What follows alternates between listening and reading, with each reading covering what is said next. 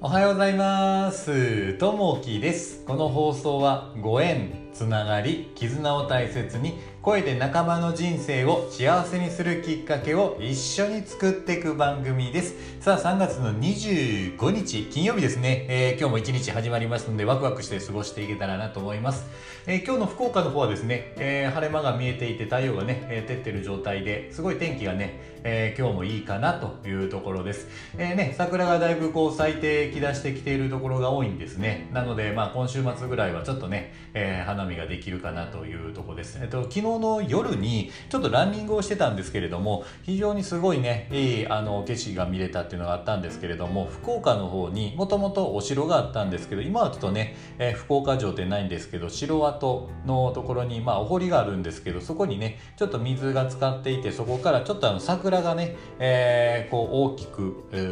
開いて花開いて咲いてるのがあったんですけどそれがね、えーちょっと水に照らされた桜と、えーそこから光を浴びた桜っていうのが、えーとても綺麗で横から見たらすごい神秘的なこう景色だったんですね。でそれをちょっとまた違う角度から見てみて正面から見たらもうその水がない状態なんでもう真っ白な、あの桜の花が正面にまた見えてですね。まあ角度を変えることによってちょっとね桜の見方がちょっと変わってくるのでまああの正面から見るのもいいですし横から見たりとかまたはたまたあの後ろの方からこう見てみるとかですね。いろんな角度から見てみるとあの桜ってまた違った顔を出してくれるのかなというのがあります。まあね、えー今週末ちょっと咲いているようであれば見ていただけたらなというところになります。さああの本題に入っていきたいなと思います。今日の本題はですね何かというと2つの生き方ですね。あの人生には2つの生き方があるというところですね、えー、E さんは運送の仕事をしています。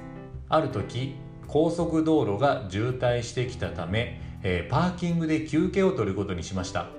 車の中でラジオを聴いていると一瞬で幸せになれる方法がありますという声が流れてきました。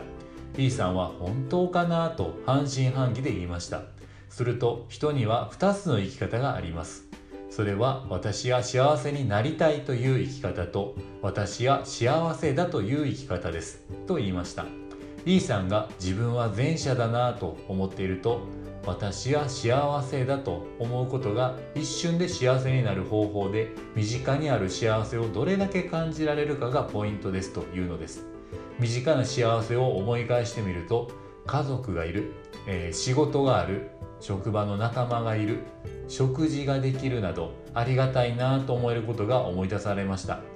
E さんが心の中で感謝していると本当に幸せな気持ちが湧いてきたのです。その後温かな思いとともに無事に荷物を届けることができた E さんです、えー心がけとして今ある幸せを見つめましょうというとこですね、えーこの、まあ、ないもの、えーあるものっていうところになるんですけどどうしてもね、え苦しかったり悲しい時ってないものに行きがちなんですね。これがないとかちょっとこれを失ったとかっていうところになるんですけども。でなくて逆にあるものっていうのは必ずあるのでその今あるものっていうのをちょっといっぺん指で数えてみて、えこんなものがあるとかえー毎日朝起きられる寝れるとか布団があるとか家があるとか食事ができる朝昼晩食べれる友達がいるとか家族がいる、えーやっぱりね自分をこう支えてくれてる人って本当にこう周りに多いですし、あのー満たされてるっていうのに、まあ、気づいた時にね本当にこう幸せだなというふうに感じますね。どうしてもなんかこう、えー幸せになりたいなっていうふうに思ったりとかするんですけどそれってやっぱりこうないものを追っかけてしまうとそういう形になるんですけどじゃなくて逆にね、えーあるもの今あるものに十分というところでまああの見てみるといやあの本当にね、えーあのうん満足に、え満たされるぐらい囲まれているところがあるんじゃないかなというところです。誰しもね絶対一つは、え足りてないものっていうのがあるんですね。やっぱそれをどうしてもそっちに目が行きがちなんですけどそっちに行くんじゃなくて、え不足じゃなくてやっぱり今あるもの、えーまあ愛に満たされていたりとかそういったものにね、えー目を集中していくというところですね。そういったところでこう幸せを感じられるんじゃないかなと。こう2つの生き方。さあどちらを生きますかというところですね。さあ、えー今日の一言になります。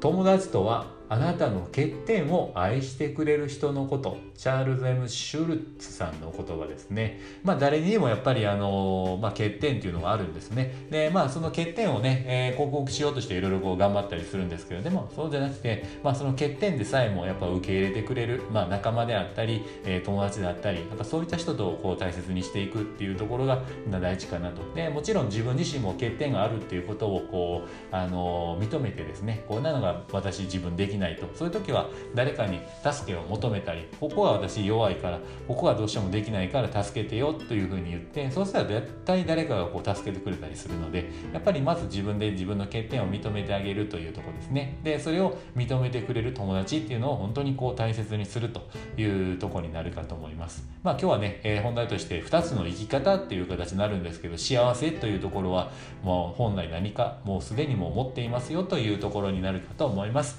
さあ、えー、今週も今日で終わりになりますね、えー、まあ仕事の方は、えー、頑張って仕事をしていただいて、え、ゆっくり休みの方は休んでいただけたらなと思います。今日も一日、え、あなたにとっていい日になりますように。ああと一つですね。ちょっとあの告知だけさせていただきます、え、シドニーにですね23年間、えまあ、住んでらっしゃる方ですね、え、英語を習習慣にして気軽にレッスンをしたい方におすすめというところですね、まあ、英会話を、まあ、あの教えていただける方なんですけど、まあ、この方ですねオーストラリアの政府で IT したりとか、えー、 English Coaching Biz というまあ、英語コーチングサービスを運営してらっしゃる山根裕二さんですね、まあ、YouTube でこう配信したりとか、まあ、あのサッカー選手女性のサッカー選手に、まあえー、レッスンを教えていただいているというふうな、えーまあ、YouTube も撮っていらっしゃるのでもし興味あればですねまたリンクつけておきますのでもしあのちょっと映画を並びたいな英語をちょっと学び学んでちょっとね海外でも行きたいなという方いらっしゃったら